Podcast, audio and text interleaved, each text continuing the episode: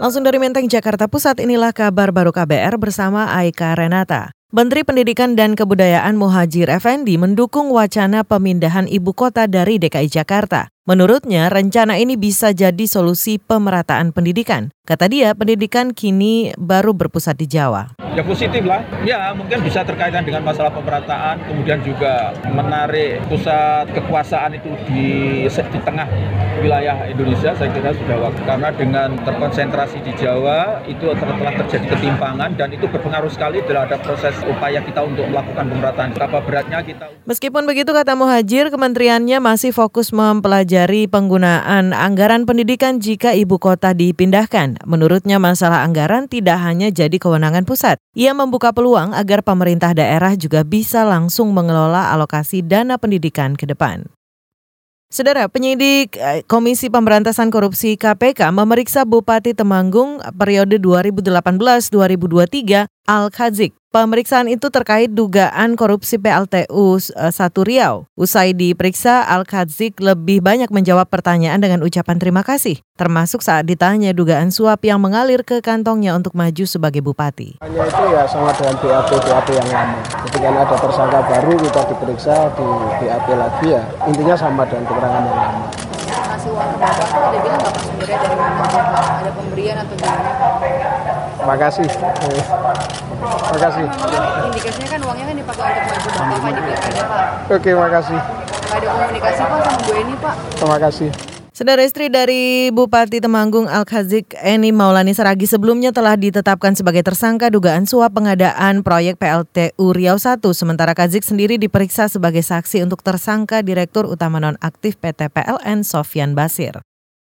Kita beralih ke soal lain, Saudara Kepala Badan Pusat Statistik BPS Suharyanto menyatakan inflasi April 2019 ini dipicu kenaikan harga bumbu dapur dan tarif angkutan udara. Catatan BPS menunjukkan indeks harga konsumen mengalami inflasi 0,44 persen, sementara inflasi inti secara year on year sebesar 2,83 persen. Jadi kalau kita lihat menurut kelompok pengeluaran, kalau boleh disampaikan bahwa inflasi selama bulan April 2019 terjadi sebesar 0,44 persen, utamanya disebabkan karena naiknya harga bumbu-bumbuan seperti bawang merah, bawang putih, cabai merah, dan kemudian juga ada tarif angkutan udara, beberapa hal yang agak kecil ada tarif kontrak rumah, harga telur ayam dan tomat sayur. Kepala BPS Suharyanto menyatakan dari 82 kota di Indonesia sebanyak 77 kota mengalami inflasi dan 5 kota mengalami deflasi. Ia menyebut inflasi tertinggi terjadi di Kota Medan sebesar 1,30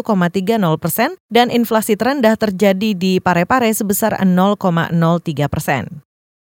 Kita beralih pemerintah daerah menutup jalur nasional lintas selatan Jawa Tengah di titik Sumpiuh Banyumas hingga 15 Mei 2019. Penutupan selama dua pekan ini menurut Kepala Bidang Sarana dan Prasarana Lalu Lintas Dinas Perhubungan Banyumas, Hermawan, karena pembangunan rel ganda yang melintasi kawasan tersebut. Timnya telah memasang rambu penunjuk arah untuk memudahkan pengguna jalan. Selain itu, pihaknya juga menyiagakan petugas. Ini penutupan kaitannya dengan pembangunan rel ganda, pelepasan jalur rel ganda yang di atas itu itu kan yang lama mau diganti tiang baru, makanya yang lama dilepas. Kalau kami mintanya maksimal tanggal 15 sudah dibuka kembali karena menghadapi lebaran. Kalau sana janjinya dua minggu. Antara mulai hari ini sampai dengan tanggal 14. Ini untuk kendaraan besar, bis truk tidak bisa ditolerir itu harus lewat jalur lingkar. Untuk kendaraan kecil masih ada jalan masuk untuk masuk ke kota Sungju. Kalau, kalau saya katakan banyak jalan tikus yang... Menurut Hermawan, meski jalan ditutup namun aktivitas warga di kota Sumpiu tetap normal. Pasalnya kendaraan kecil atau mikrobus tetap bisa melintas di jalan alternatif atau jalan tikus. Dengan begitu kegiatan perekonomian tidak berhenti total. Saudara pembangunan rel ganda ini dikebut agar saat tiba mudik nanti proyek tersebut tidak mengganggu arus lebaran.